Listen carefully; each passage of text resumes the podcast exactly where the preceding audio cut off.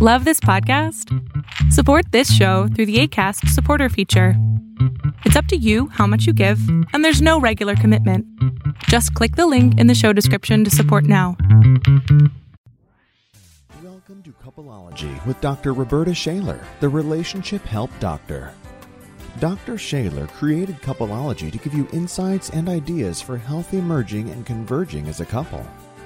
Drawing on her work with couples worldwide, she offers you skills and new approaches for creating the blame free, game free, non manipulative relationship you want. The one where you really are best friends, lovers, and partners. Here's Dr. Roberta Shaler. Hi, I'm Dr. Roberta Shaler, the Relationship Help Doctor. And many people like to argue, or at least it seems they like to argue. They almost seem to get a kick out of it. And then some people really enjoy hurling insults and they call it humor. Have you noticed that? Sarcasm is one of the lowest forms of anger. I don't know if you've ever heard that, but it is. It's a way of taking pot shots without really being caught, without really being exposed.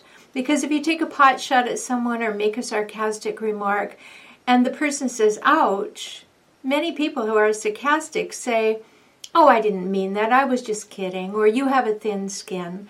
And they get away with it, or they think they do, but they don't realize they're eroding the relationship. So, are you looking for a fight, or are you trying to set things right? When you're arguing with your partner, or when you find that there is the same argument over and over about the same thing, or when you just seem to be picking at each other all the time, you never seem to be receptive, you always seem to be kind of pushing each other away. You have to ask yourself that question because it's within you to choose whether you're going to fight or you're going to stop it. You ask yourself that question Am I looking for a fight or do I want to set things right? It's not about the other person, it's about you. What do you want? How are you going to behave? If you were here in Escondido, California, in my office, you'd see written on the wall of my consulting room in one foot high letters, big gold letters, it says the most important thing I can teach anybody. And it says, The truth is what you do. The truth is what you do. You demonstrate your beliefs by your behaviors. In fact, your behavior is your belief. And when people's words and their actions don't match, always, always believe their actions. And I know that's hard. I look back and I think of a woman who came in to see me. She came often and she came in this particular day, big mark across her face. I said, What happened? She said, My husband hit me with a hairbrush. I said, Oh. So, what was going on? And she told me, and I said, Well, that doesn't seem like he loves you. And she said, Oh, yes, he does. Oh, yes, he does. I said, How can you look in the mirror, see this big mark, and say your husband loves you? He said, Well, he brought me flowers and told me he loved me three weeks ago. I said, And yesterday he hit you with a hairbrush. Do you really think that means he loves you? Believe the behavior. We like to believe the words because then we don't have to do anything. But let's get back to our part in the fight. We can withdraw at any time. I teach a lot of anger management classes here, and it's always a surprise to people to realize that anger is both a habit and a choice. You don't have to go there. You have more control over yourself than that, and if you don't, you can get it. It's very important to understand how much control you have. And you do not have to be throwing out one liners and blindsiding people. And you don't have to make sarcastic remarks. And you don't have to jump in when someone else does. You're in charge of that. So, are you looking for a fight or are you trying to make things right? I was doing a video series not long ago with John Gray, and it was moderated by Charles Orlando we were talking about this very thing, and Charles said, Oh, well, for my wife and I, we have a rule. There's only one crazy person allowed at a time. So if one person's going off like a Roman candle, the other one can't. So there's a good rule.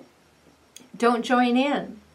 It's not that you want to ignore them or make them feel left out there with all their feelings hanging out, but don't join in. Say, What can I do? How can I help you? Or, I don't think I have any part in this. But don't go looking for a fight. Because if you are, it's probably masking issues that really need your attention when neither of you are angry. It's so easy to fall into old patterns of arguing, just like you perhaps did with your siblings or with your parents or whatever. And it becomes a habit, just like anger becomes a habit. So it's, it's worthwhile finding out how not to do that. I'm sure you'd agree. It takes a whole lot of energy and you don't feel great afterwards. So many times people come to the anger management class and I say, Why are you coming? Some of them, of course, are sent here by the court, but why are you coming? And the most frequent answer I hear is, I don't like myself after I get angry. I'm not happy with myself. Well, the, that's good because you can change. And if you have gotten into a habit in your relationship of fighting with each other, bickering, taking pot shots, then know that you can change. One person can change, both people ideally can change. All you need is a little bit of information and some good relationship help to do that. I have a little ebook that you might want to read, which are the 10 absolute essentials to keep anger from managing you. You can see that on my at my website under the shop navigation tool. So think about it. Are you looking for a fight or are you trying to make things right? Which direction are you going in your relationship most of the time? I look forward to talking to you soon. Wow, that's great information. Dr. Shaler hopes you heard just what you needed today. These valuable insights, skills, and shifts can help you move your relationship from acceptable to exceptional. You can get more help right away at coupleology.com Subscribe to her newsletter, podcast, and blog. Visit coupleology.com now. Until next time, Dr. Roberta Shaler, the Relationship Help Doctor, reminds you to look at yourself and your partner with kind eyes, a warm heart, and an open mind and say, I choose you.